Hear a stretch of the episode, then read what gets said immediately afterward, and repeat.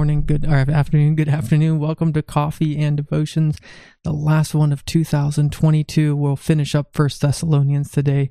I'm so glad to be with you. This is where every day you and I we get together.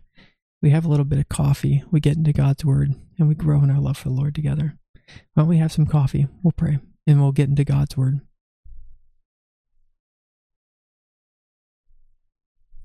Let's pray. Oh, Father, we thank you so much for the gift of your word. Lord, we know that it's only by the power of your Holy Spirit that we could actually not just read these words, but understand them. We thank you that you have given us your whole counsel to instruct us and to lead us. Lord, we pray that we would know you better this morning or this afternoon and that we would follow in your ways in Jesus' name. Amen. All right, we're at First Thessalonians chapter 5.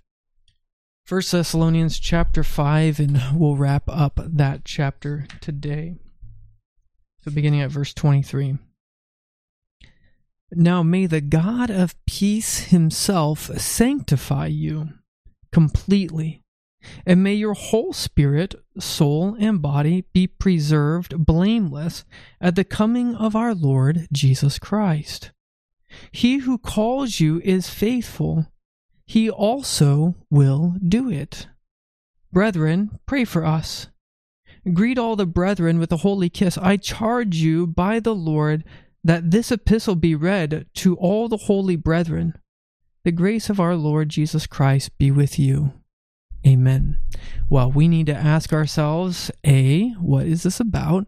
B, what's the best verse to summarize this? And C, what are we called to do in response to this? So, what's this about? This is the goodbye part of the letter, right? This is Paul saying sayonara, sayonara, adios, ciao, right? He's he's out of here, and he but he wants to tell them a few things. Now, may the God of peace himself, right? He he has a prayer for them, a benediction for them, a pronouncement upon them, and he wants the God of peace. How sweet is that? Not the God of wrath, not the God who is going to come down and squash them like bugs, but the God who has redeemed them by the grace and blood of Jesus Christ Himself, sanctify them. God doesn't want his children to be unholy but to be holy. And this idea of sanctification is that he is he is purifying us. He's making us more and more like jesus. He is turning us from sin and more to walk as children of the light. And so it's the god of peace himself who sanctifies us completely. And may your whole spirit soul and body be preserved blameless at the coming of our Lord Jesus, right? He wants them, their whole person, body, soul, and spirit, to be preserved for that inevitable day when our King will return, when Jesus will come back, like he talked about in the earlier part of chapter 5 and the latter part of chapter 4. And so he wants them to be preserved Right? It's not just spiritual, but it's also physically. God cares for his people, mind, body, and soul. And he says, He who calls you is faithful, who also will do it. It is God who has called us, who has drawn us, who has saved us, who has redeemed us, who has bought us and loved us. And it is God who has made promises to us, and it is God who can fulfill those promises. And so he says he wants that God to interact with them. He wants them to have that confidence that it's God who sanctifies and it's God who preserves. And he asks them in verse 25, pray for us.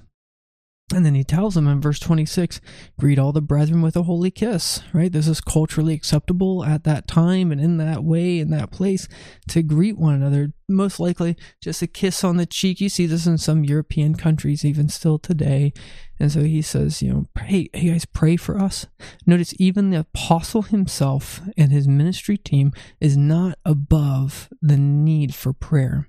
And he says, greet each other just before he had talked about living at peace with everyone, and here he's talking about praying for them and greeting them. I charge you by the Lord that this epistle be read to all the holy brethren. Right? So he wants them to actually take this letter. Epistle is just a fancy word in the Greek for letter. And so he wants them to take this letter of First Thessalonians and not just read it just the elders, but the whole church read this letter.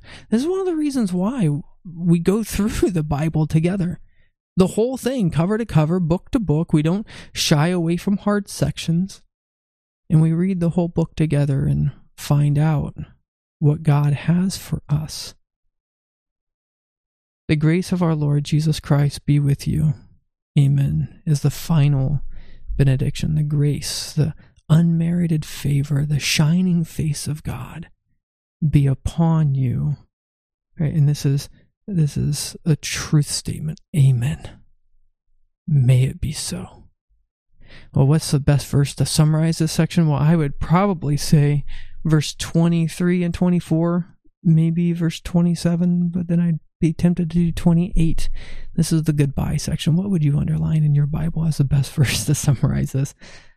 See calling. What are we called to do? Are you trusting in the Lord for your sanctification? Are you pursuing holiness? Are you reading God's word and pleading with Him that He would conform you more and more to the image of Jesus?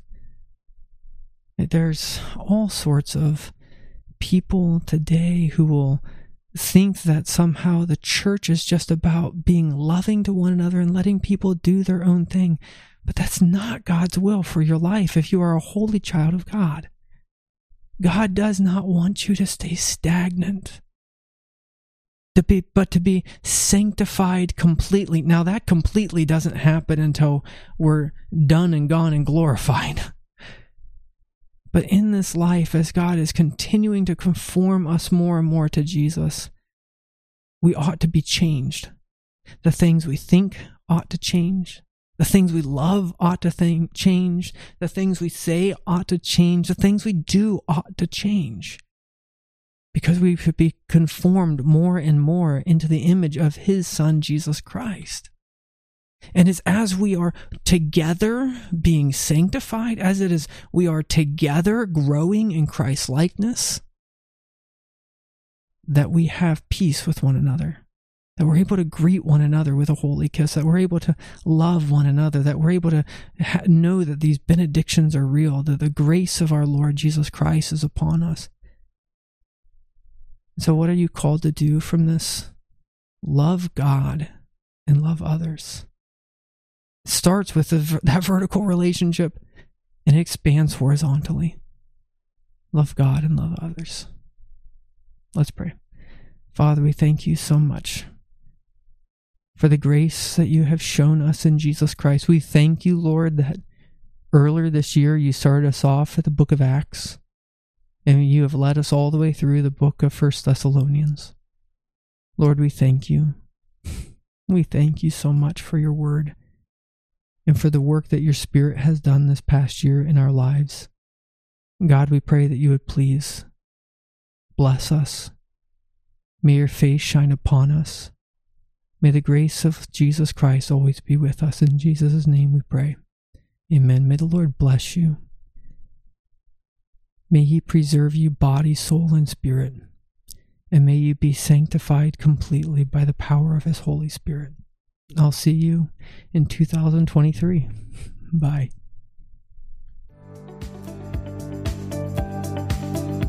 Thanks for listening to this week's message from God's Word for You, a ministry of Sharon RP Church in rural southeast Iowa. We pray that the message would be used by God to transform your faith in your life this week. If you'd like to get more information about us, feel free to go to the website, sharonrpc.org. We'd love to invite you to worship with us. Our worship time is 10 a.m. every Sunday at 25204 160th Avenue, Morning Sun, Iowa 52640. May God richly bless you this week.